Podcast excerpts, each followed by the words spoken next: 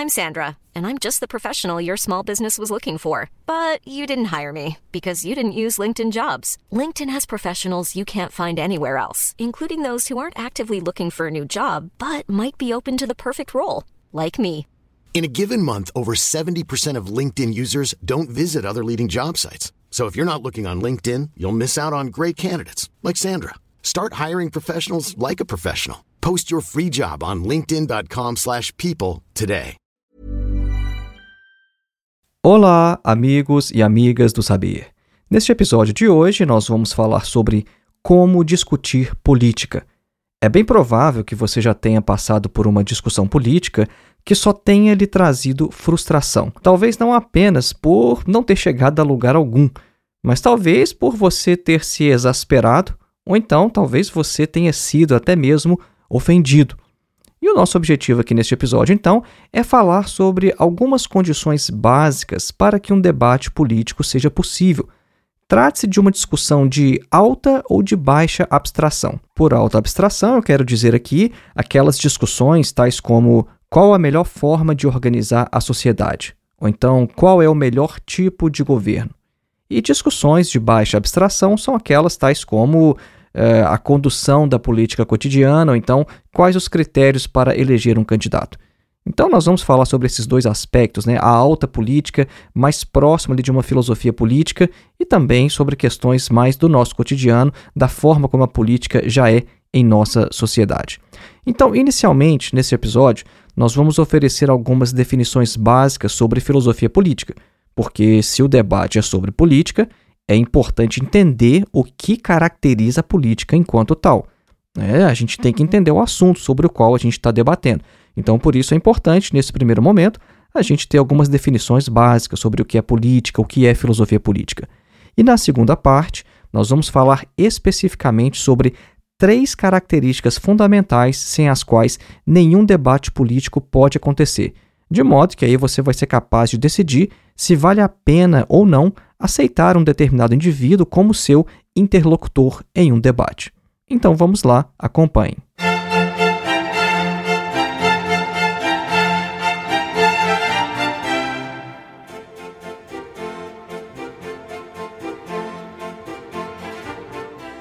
E antes de iniciar, alguns breves recados. É com grande satisfação que eu anuncio o lançamento de meu mais novo curso, A Filosofia de Karl Marx, uma introdução. Este curso tem mais de oito horas de duração falando apenas sobre Karl Marx. E assim como o meu outro curso de Introdução à Filosofia, dos pré-socráticos a Sartre, este novo curso te garante acesso vitalício, de modo que você pode fazer com total flexibilidade, sem data para iniciar ou terminar. Este não é um curso de introdução ao marxismo. O nosso recorte contempla os aspectos filosóficos do pensamento de Karl Marx, o que significa que aspectos econômicos, por exemplo, não estão no escopo do curso. Isso se explica pelo fato de o marxismo ser diferente de Karl Marx. O marxismo é uma tradição imensa que tem início nas obras de Marx, sendo muito mais amplo e diverso do que aquilo que a gente encontra apenas nas obras de Marx. E nesse curso nós vamos abordar temas tais como uma breve biografia de Marx, vamos falar sobre o materialismo histórico, sobre a dialética, a relação de Marx com a religião, aquela afirmação polêmica de que a religião é o ópio do povo. Vamos falar sobre o idealismo alemão, trazendo algumas questões que são muito difíceis de achar por aí. Nós fizemos uma intensa pesquisa em material em língua alemã e também em língua inglesa. Né? Todo esse curso foi produzido aqui na Alemanha. Nós falamos também sobre a tensão entre normatividade e descrição que a gente encontra nas obras de Marx. Vamos falar sobre a revolução como exigência da razão e vários outros temas. Para saber mais, clique no link que está na descrição deste episódio ou então no link que você encontra em nosso site, que é www.filosofiaepsicanalise.org. Se você deseja uma introdução mais geral a toda a história da filosofia, então nós temos o meu primeiro curso, Introdução à Filosofia dos Pré-Socráticos a Sartre. Esse curso tem mais de 14 horas de duração. Ele também oferece total flexibilidade de tempo, porque não há data nem de início nem de término para você concluir, e você ainda recebe um certificado ao final. Neste nosso primeiro curso de Introdução Geral à Filosofia, nosso objetivo é colocar você em contato direto com alguns dos principais textos de toda a história da filosofia. Então, ao invés de ler comentadores ou literatura secundária falando sobre os filósofos, os nossos vídeos vão te preparar para ler diretamente textos escritos por Platão, Aristóteles, Sêneca, Marco Aurélio, Santo Agostinho, Tomás de Aquino, René Descartes, Immanuel Kant, Hegel, Karl Marx, Jean-Paul Sartre, etc. Para mais informações, o link está na descrição deste episódio ou então em nosso site www.filosofiapsicanalise.org. E o nosso terceiro e último recado é sobre o nosso clube de leitura. Venha ler conosco uma obra clássica da filosofia por mês. O clube acontece através da área restrita de membros em nosso canal no YouTube e você pode saber mais através do link que está também na descrição deste episódio. Voltemos então ao nosso tema: como debater política. Inicialmente, nós vamos dar algumas definições que são fundamentais para a gente entender o que a gente está fazendo quando a gente vai discutir política. Porque se a gente não tiver clareza sobre que área estamos debatendo, a gente não vai chegar a lugar algum. E na verdade, esse é um dos grandes problemas de a gente às vezes se frustrar tanto em discussões políticas, porque os nossos interlocutores não têm a menor ideia do que eles estão fazendo e a quais aspectos da questão eles deveriam prestar atenção. Então vamos lá. Inicialmente, o que é política? Há várias formas de se responder a essa questão, mas nós gostaríamos de ressaltar apenas duas delas. A resposta mais clássica a essa pergunta, o que é política, vai dizer que a política é a prática orientada ao bem-estar comum. Vejam só, política é a prática orientada ao bem-estar comum. Uma outra resposta, que é a resposta liberal, vai dizer que a política é a aplicação de princípios filosófico-morais ou uma tomada de decisões dentro de determinados limites jurídicos ou morais. Vejam só, o que eu acho interessante na primeira definição é que ela vai ressaltar o bem-estar comum. Ela vai dizer que a política é a prática orientada ao bem-estar comum. E essa definição é interessante porque, a partir dela, nós já podemos tirar uma conclusão básica, que é a seguinte: há alguma coisa errada em uma sociedade na qual 33 milhões de pessoas passam fome. A gente não pode dizer que uma sociedade com um número tão grande de pessoas famintas é uma sociedade que está sendo governada para o bem-estar comum. Então vamos ficar com essas duas definições em mente. Né? Porque se o alvo é o bem-estar comum, práticas que vão favorecer apenas uma minoria são contra o próprio objetivo da política enquanto tal. Aristóteles afirma em sua obra Política que o objeto último do Estado é a boa vida. Embora a gente possa discutir em que tal boa vida consiste, né, o que seria uma boa vida, bom, certamente uma boa vida não vai envolver passar fome ou então ter condições precárias de existência. E Aristóteles também afirma que a verdadeira felicidade ela decorre da posse de sabedoria e virtude, e não da posse de bens externos. Só que uma vida virtuosa, no entanto, ela deve estar equipada com bens externos, enquanto instrumentos. Isso é uma das coisas que eu mais gosto em Aristóteles. Ele é um filósofo muito pé no chão, como a gente diria no popular. Então ele diz: olha, a felicidade decorre da posse de sabedoria e de virtude. A felicidade não vem da posse de bens externos. Só que, ele falou virtude, só que uma vida virtuosa, ela tem que estar equipada com bens externos, ou seja, você precisa de bens externos para que você possa ser virtuoso. Então, Aristóteles ele não vai excluir que você precisa ter condições materiais básicas para você ser virtuoso e ter uma vida feliz. Então, um determinado estado que não consegue solucionar problemas graves, tais como a fome de milhões de pessoas, esse estado está falhando miseravelmente. E é uma tarefa da filosofia política pensar maneiras de transformar tal estado. A definição liberal de política que a gente viu, ela é mais problemática porque ela falou o seguinte: a política é a aplicação de princípios filosófico-morais. Foi a primeira parte da definição liberal de política. E o problema aqui é que ela parte de princípios que precisam de discussão e justificação prévias. Isso é, se primeiro você precisa de princípios filosófico-morais e depois você vai aplicar isso na política, isso pode ser interessante no sentido de que pode ser um tiro no pé de cristãos liberais, por exemplo.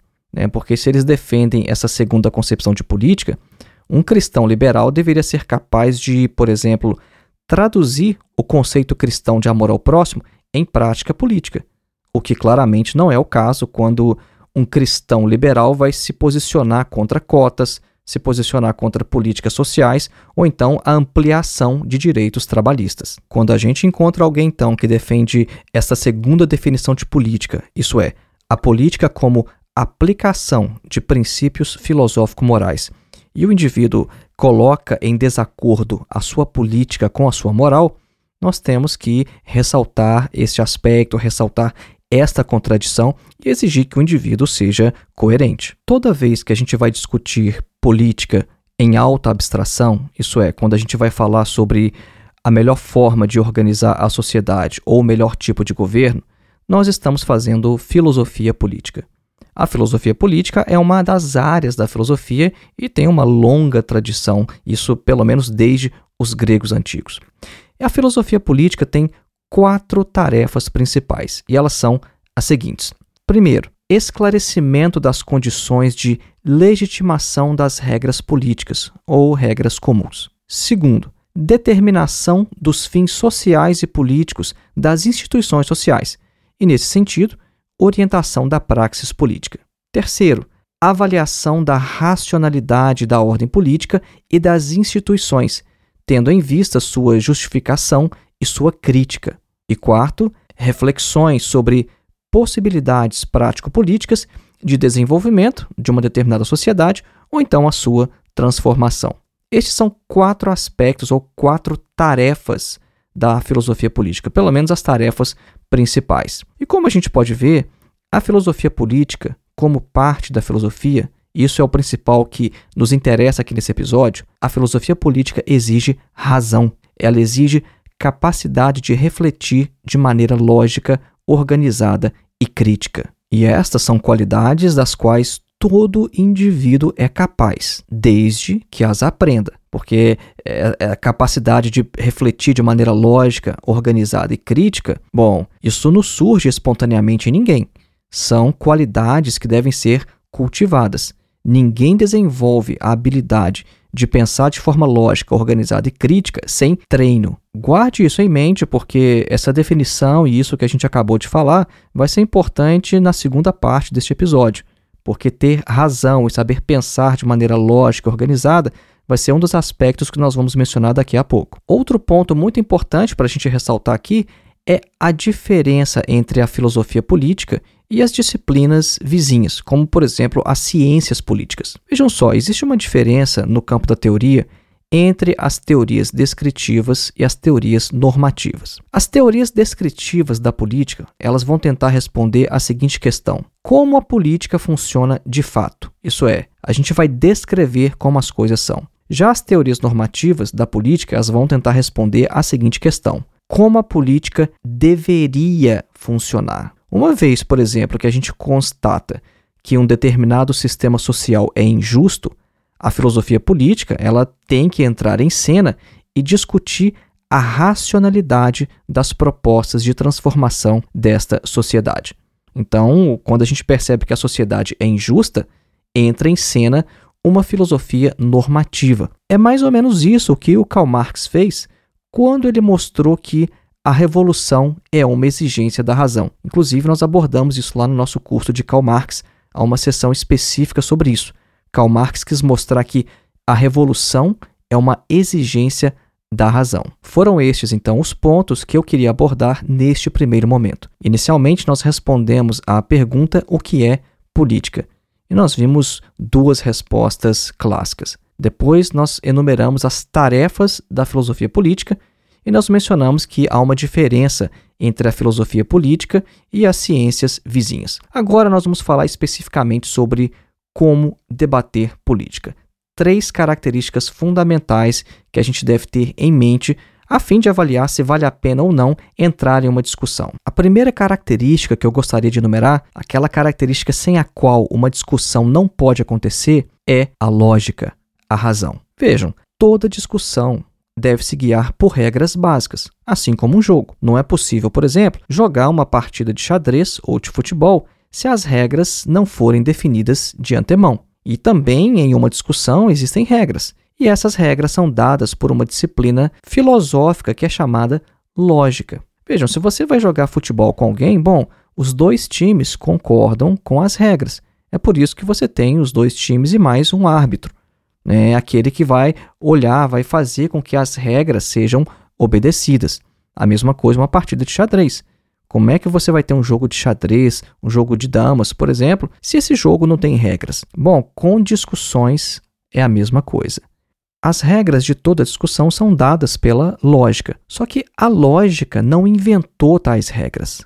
O que a lógica, enquanto disciplina filosófica, faz é apenas sistematizar. A lógica vai nos ensinar como pensar corretamente e a evitar erros de raciocínio, os quais recebem o nome de falácias. Você já deve ter ouvido este termo, falácias. As falácias são erros de raciocínio e podem ser formais ou informais, no sentido de que as falácias formais acontecem na forma do próprio argumento e as falácias informais acontecem em seu conteúdo. Nós temos um episódio aqui no podcast específico sobre discussões, sobre argumentação, lógicas e falácias. Você pode ter mais informações sobre esse tópico ouvindo este episódio. Mas prestem bem atenção no seguinte aspecto. Nós estamos dizendo que uma discussão política, ela deve ser pautada pela lógica, pela razão. Uma discussão política tem que ter racionalidade. Só que nós devemos ressaltar o seguinte: uma discussão política não admite o mesmo grau de certeza que uma discussão matemática, por exemplo, ou uma discussão na área de exatas. Aristóteles faz essa observação em sua Ética a Nicômaco. Nessa obra, o Aristóteles vai discutir o assunto, que, né, que é ética, mas ele avisa logo ali no início, na segunda página, ele diz o seguinte: olha, é, um homem sensato ele vai esperar de um assunto o grau de certeza que esse assunto comporta. Mas é importante ressaltar que, mesmo que uma discussão política não comporte o mesmo grau de certeza que uma discussão aritmética, por exemplo, ainda assim é uma discussão racional, é uma discussão que deve ser pautada pela lógica, pela racionalidade. Então esse é o primeiro ponto. Uma discussão política, ela deve ser pautada pela lógica, pela racionalidade. Se o indivíduo não sabe pensar direito, se ele não sabe pensar em ordem, se ele comete erros de raciocínio, falácias formais ou informais o tempo todo, o indivíduo não tem a menor condição de estar em um debate político. Antes de prosseguir com as outras duas características que todo debate político deve possuir, nós vamos fazer a nossa clássica pausa musical, a fim de que você tenha um pouco mais de tempo para assimilar o conteúdo exposto até aqui. Você vai ouvir um trecho do concerto em Sol menor do compositor italiano Corelli, nascido no ano de 1653.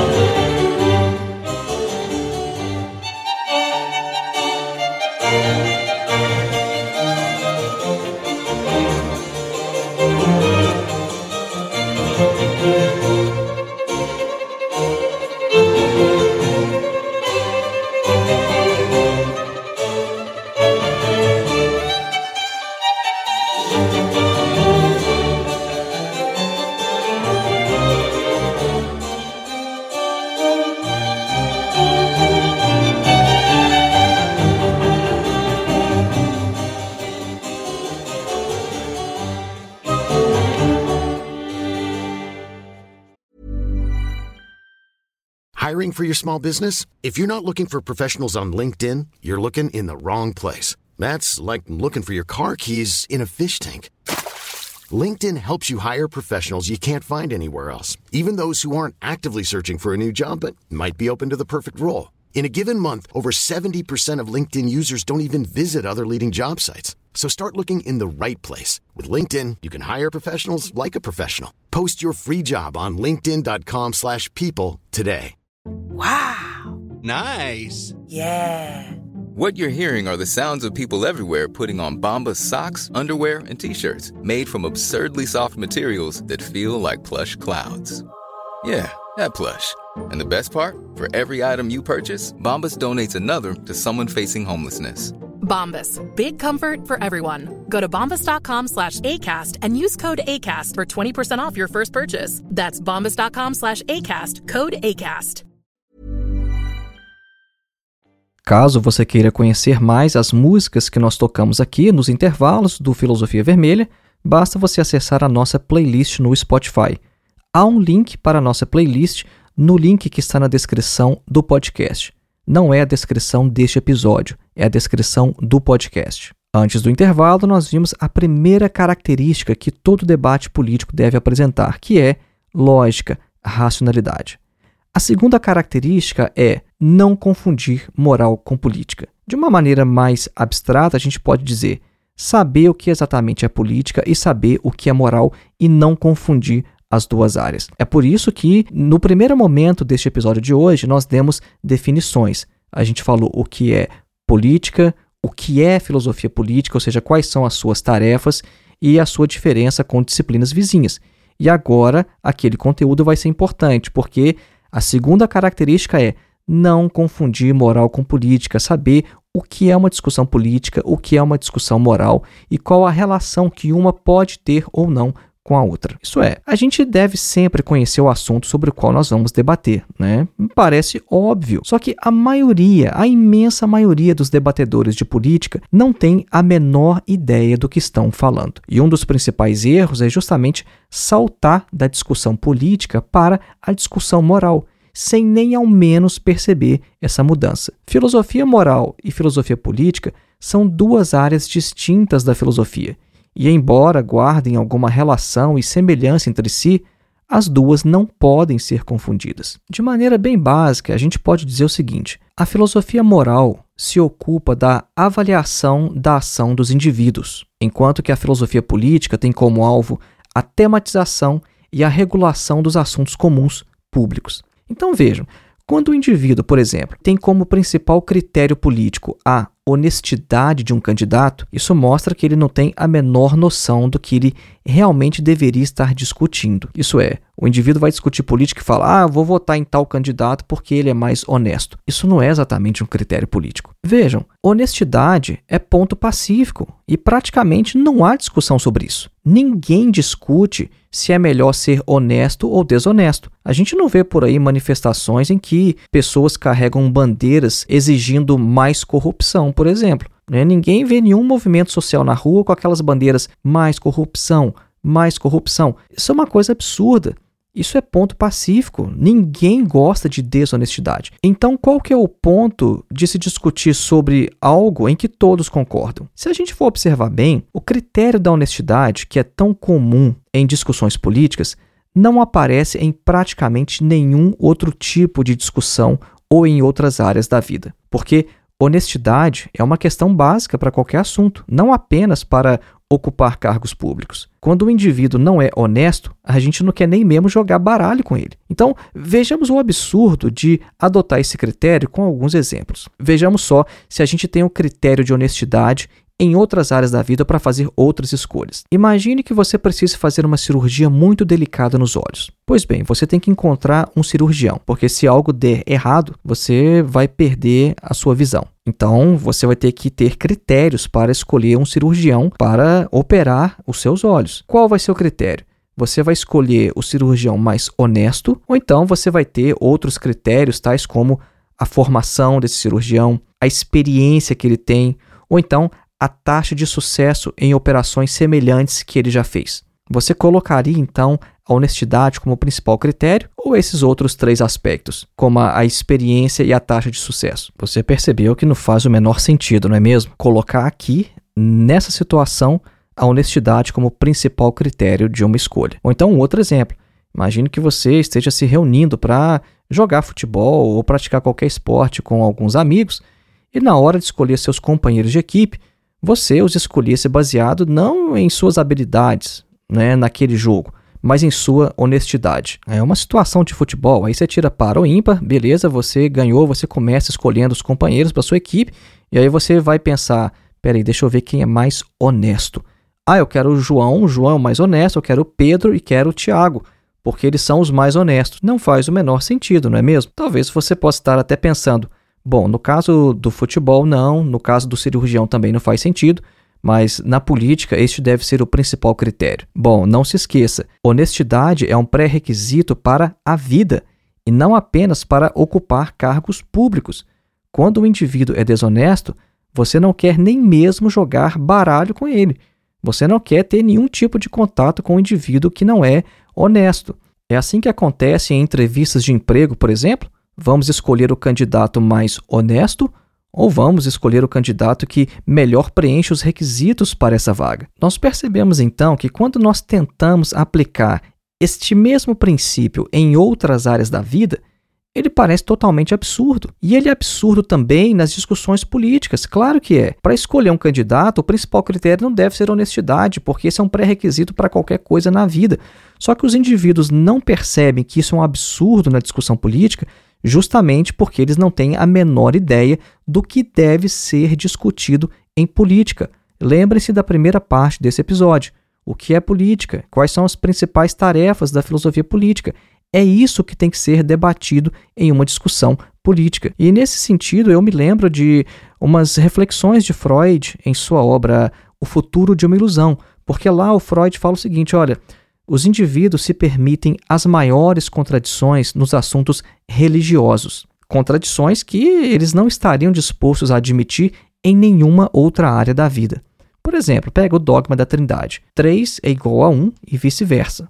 Né? O dogma da Trindade vai afirmar isso.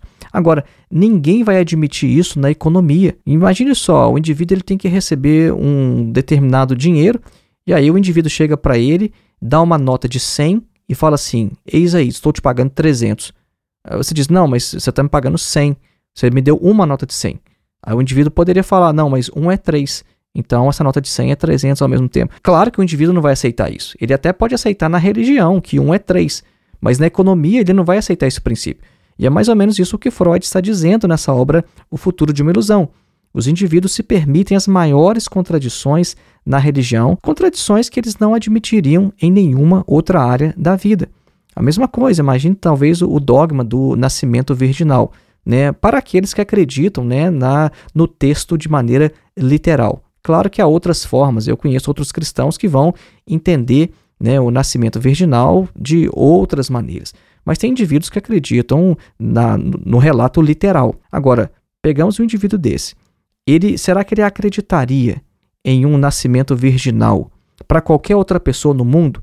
Ele pode até achar que está ok no livro sagrado, mas na vida, imagine, a namorada dele é, aparece grávida e eles nunca tiveram relação alguma né, nunca tiveram relação sexual, e aí ela fala: Não, isso é do Espírito Santo, esse filho. Eu duvido que o indivíduo vai acreditar nisso. Né? Na Bíblia ele pode acreditar, mas na vida ele não acredita. E eu estou falando esse exemplo da religião, o que Freud fala sobre a religião, porque na política acontecem coisas semelhantes. Os indivíduos se permitem alguns absurdos, algumas contradições no campo político que eles não se permitiriam em nenhuma outra área da vida como se a política fosse é, terra de ninguém, como se fosse território livre, né? uma área na qual cada um pode dar a opinião que quiser, pode ser descabida como for, e como se fosse tudo meramente questão de opinião, como se não envolvesse razão.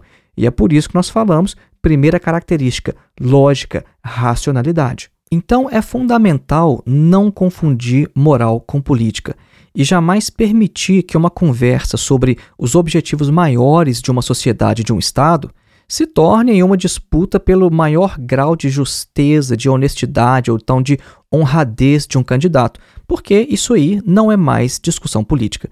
A gente já saiu da discussão política e está na discussão moral. Vamos avançar agora para a terceira característica que toda discussão política deve apresentar. E esse terceiro ponto é o seguinte: viver no mesmo mundo ou compartilhar a mesma realidade. Especialmente nos últimos anos, com o desenvolvimento das redes sociais, a extrema-direita criou ilimitadas realidades paralelas. E, a propósito, não é nenhuma coincidência, a meu ver, a indústria cultural ter massivamente divulgado, justamente nesse período, a ideia de multiverso em vários de seus filmes. E agora, até mesmo o Capital abraçou essa ideia. Né? Eu já vi várias empresas que estão falando sobre os seus próprios multiversos. Né? Com certeza você já viu algum filme tratando dessa temática aí de multiversos, e, bom, não é coincidência nenhuma né, indústria cultural falando de multiversos e, ao mesmo tempo, você tem uma extrema-direita que vive em realidades paralelas. Agora, o que é importante a gente compreender aqui? Uma determinada explicação da realidade não é verdadeira apenas porque faz sentido. É perfeitamente possível que algo faça sentido e seja completamente falso, no sentido de ser irreal. Essa ideia de mundos possíveis é algo muito antigo na filosofia. As discussões na área da estética vão nos mostrar que, na arte, nós criamos outras realidades, outros mundos. Só que esses mundos possuem limites seguros e não invadem a nossa esfera. Isso acontece com todo romance, por exemplo. Quando a gente lê uma obra de ficção, a gente entra, de certa forma, em outra realidade, em um mundo possível. E se a obra é bem escrita, ela faz sentido em si mesma. O que a gente não pode confundir são as barreiras entre os mundos, de modo a criar narrativas que, embora dotadas de certa lógica interna, não possuem nenhum ponto de contato com a nossa realidade concreta. E essa perda de limites entre realidades que são distintas é até mesmo é um traço psicótico, a meu ver, desses movimentos de extrema direita. Inclusive, nós falamos sobre isso no nosso episódio sobre o conservadorismo radicalizado. E por isso que é importante ter certos critérios de cientificidade na questão política, não perdendo de vista o que a gente já falou aqui nesse episódio sobre os limites que o próprio assunto comporta, né, como nos ensinou Aristóteles. É importante ter certos critérios de cientificidade pelo seguinte, né? Vou explicar aqui através de um exemplo. Um tempo atrás, uma pessoa me disse que ela acreditava mesmo não tendo provas, que o coronavírus havia sido desenvolvido em um laboratório chinês. Essa pessoa estava fortemente convencida de que a sua teoria fazia sentido, embora a teoria não tivesse nenhum ponto de contato com a nossa realidade, com aquilo que a gente de fato sabe, com aquilo que é público e que pode ser demonstrado. Agora, isso nos leva a colocar a seguinte pergunta: a gente gostaria de viver num mundo assim? Isso é, a gente quer viver em um mundo no qual seja legítimo que cada um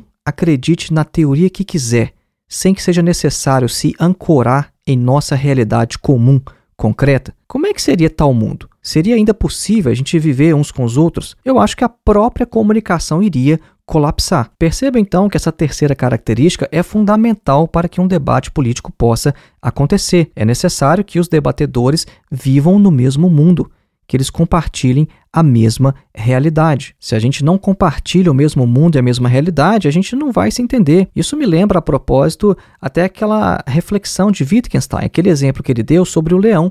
O Wittgenstein, em certa passagem, ele fala: olha, mesmo que o leão pudesse falar, a gente não iria compreender porque o, mundo do leão é diferente. O mundo do leão é completamente distinto do nosso. Então vejam só quais foram os três pontos que nós abordamos.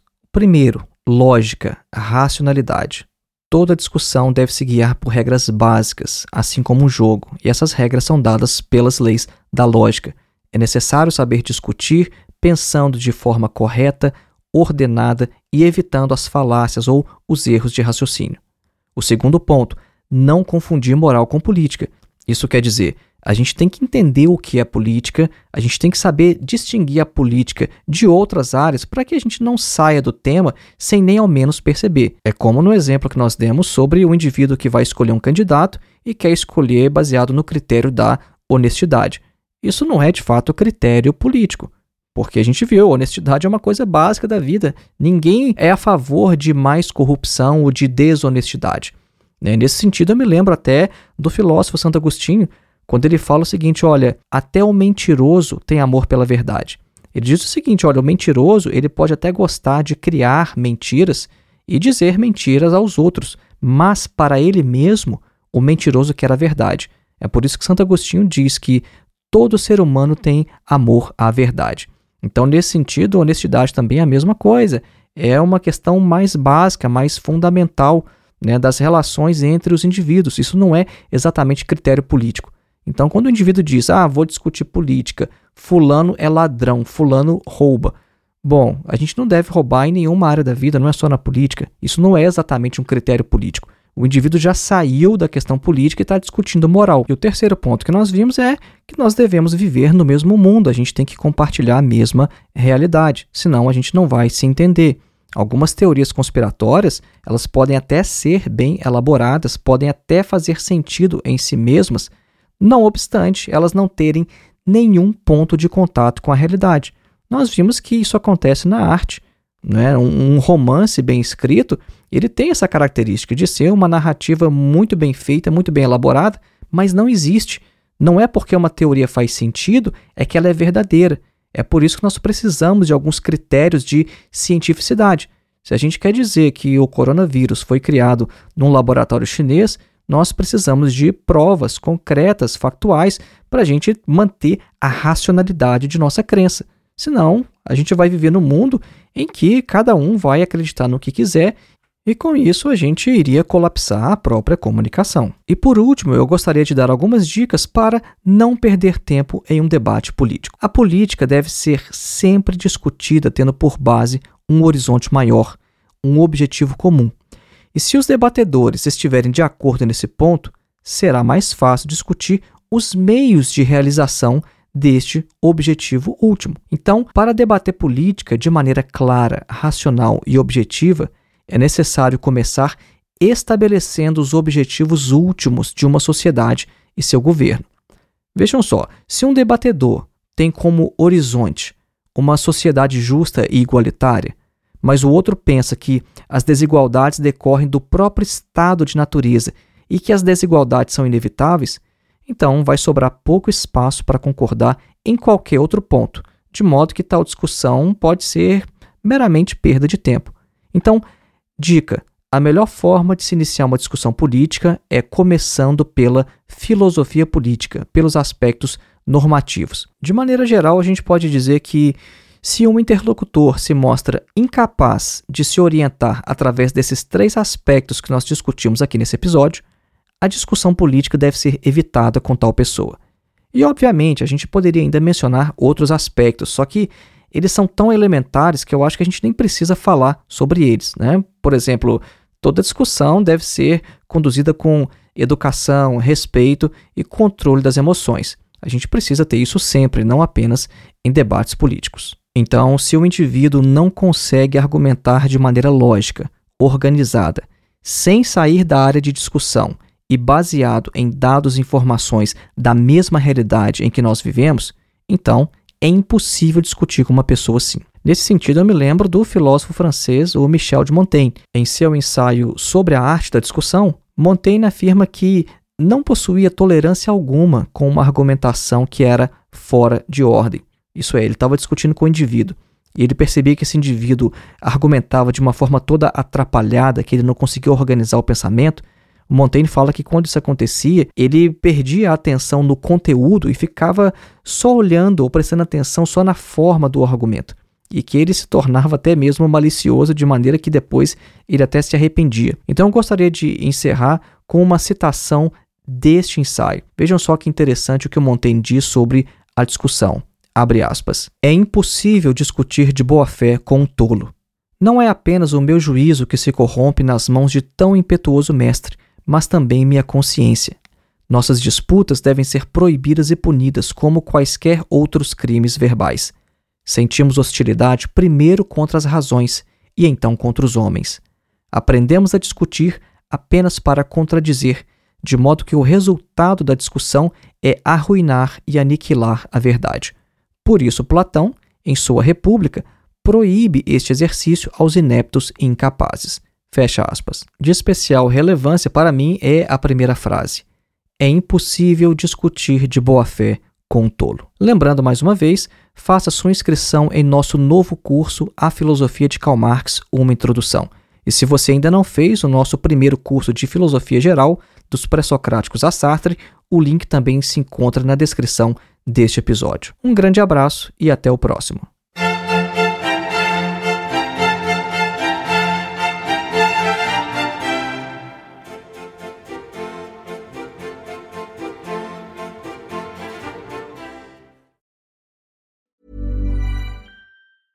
Hey, it's Paige DeSorbo from Giggly Squad. High quality fashion without the price tag. Say hello to Quince. I'm snagging high-end essentials like cozy cashmere sweaters, sleek leather jackets, fine jewelry, and so much more. With Quince being 50 to 80% less than similar brands. And they partner with factories that prioritize safe, ethical, and responsible manufacturing. I love that. Luxury quality within reach. Go to quince.com slash style to get free shipping and 365 day returns on your next order. Quince.com slash style.